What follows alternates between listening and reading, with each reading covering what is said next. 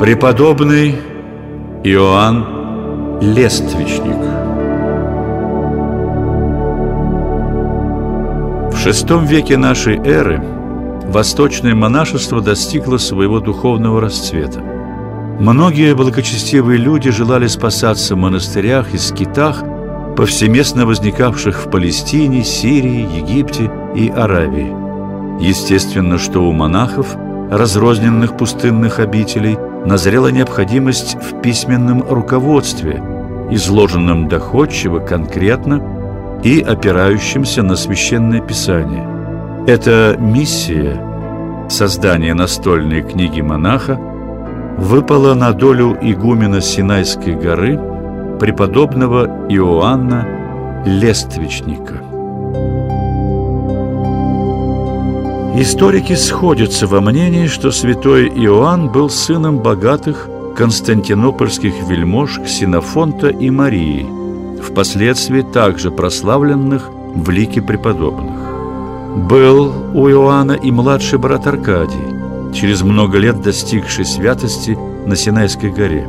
Когда братья вступили в отроческий возраст, отец их, святой Ксенофонт, сказал «Дети мои, должно вам получить хорошее образование.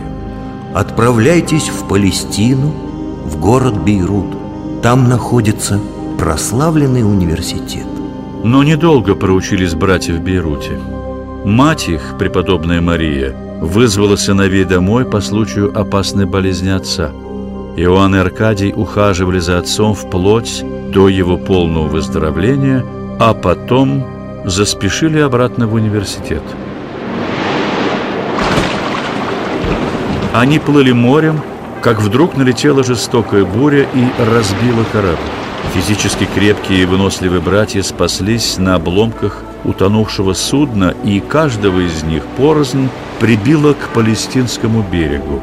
Полагая, что Аркадий, возможно, погиб, Иоанн решил стать монахом. Чтобы, во-первых, до конца дней благодарить Бога за свое спасение, а во-вторых, молиться о своем брате, живом ли, мертвым ли. Точно такое же решение принял и Аркадий, постригшись в одном из палестинских монастырей с именем Георгий, а Иоанн направил свой путь на Синайскую гору.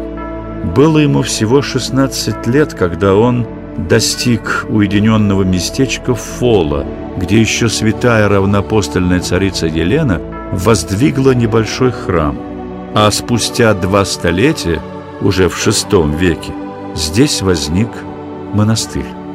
Святого Иоанна привлекла сюда молва о строгом иноческом житии синайских подвижников. Духовным наставником юного послушника стал многоопытный старец Мартирий. Он-то и постриг Иоанна в монахи на двадцатом году его жизни. Вот что вспоминает жизнеописатель преподобного Иоанна Лествичника монах Даниил. Многие синайские старцы прозревали в юноше Иоанне будущего игумена всей Синайской горы. Так старец Савваид, когда Иоанн пришел к нему за духовным наставлением, самолично умыл ноги неопытному монаху. Савваита спросили с недоумением, отчего он поступил так. Старец отвечал, «Поверьте мне, чада мои, я не знал, кто этот юный инок. Я видел перед собой игумена Синайского и умыл ноги игумену. Однако пройдет долгих 59 лет в трудах и молитвах, прежде чем святой Иоанн согласится принять игуменский сан. Вплоть до 75-летнего возраста он почитал себя недостойным быть наставником множества синайских монахов, среди которых встречались и столетние старцы.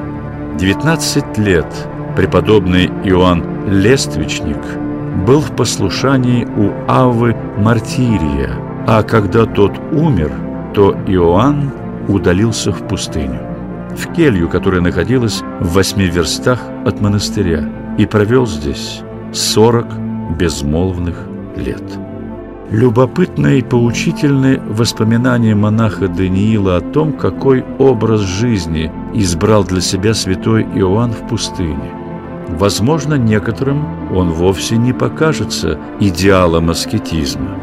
Святой Иоанн, в отличие от суровых постников, вкушал хлеб, рыбу, мед.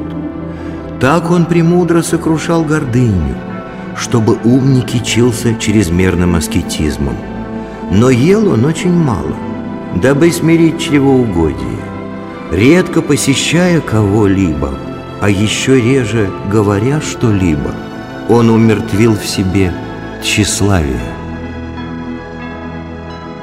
Спал преподобный Иоанн достаточное количество времени, чтобы принудительным бодрствованием не притупить остроту ума. Тем не менее, слава о синайском отшельнике – распространилось по всему Востоку. Его брат Инок Георгий сердцем почувствовал, что подвижник, о котором все говорят, это его спасшийся брат Иоанн. И он оставил свой палестинский монастырь и пришел на Синай в обитель Фолу, чтобы подвязаться рядом с великим своим братом. Отсюда Георгий написал в Константинополь к Синофонту и Марии, и родители узнали, что их старший сын, как и младший, благополучно спас. Ксенофонт и Мария поспешили в Фолу, обняли Иоанна и, благодаря Господа, постриглись в разных монастырях. Когда в 75-летнем возрасте преподобный Иоанн стал игуменом Синайской горы, он получил письмо – от настоятеля Раивского монастыря, расположенного на берегу Красного моря. Раивский настоятель просил игумена Синайского написать для всех монахов общее руководство к спасению. Он же подсказал и название книги «Лествица», что на современном языке означает «лестница», то есть «путь восхождения в Царство Небесное». Потому-то создатели этого бессмертного труда потомки именуют Иоанном Лествичником. Сам образ лествицы заимствован из Ветхого Завета, где описано видение про отца Иакова, лестница, по которой ангелы восходят на небо. В книге Иоанн Лествичник аккумулировал духовные и аскетические традиции египетских монастырей, и труд его представляет собой руководство к духовному восхождению. Таких ступеней совершенства 30, согласно возрасту Иисуса Христа, когда Он начал свое общественное служение.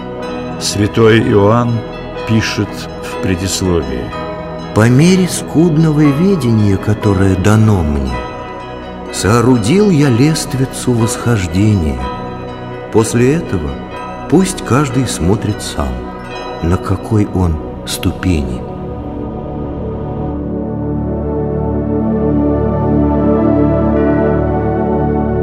Первой ступенью лестницы восхождения Иоанн ставит отречение от земных пристрастий, а на самой высоте ее указывается союз трех высших добродетелей – веры, надежды и любви. Святые Феодор Студит и Иосиф Волоцкий называли «Лествицу» лучшей книгой для монахов. Но время показало, что и миряне, думающие о вечной жизни, непременно почерпнут в этой книге немало откровений и полезных советов. Закончив свой труд, преподобный Иоанн Лествичник отошел к Господу в возрасте около 80 лет, выполнив главное предназначение всей своей жизни.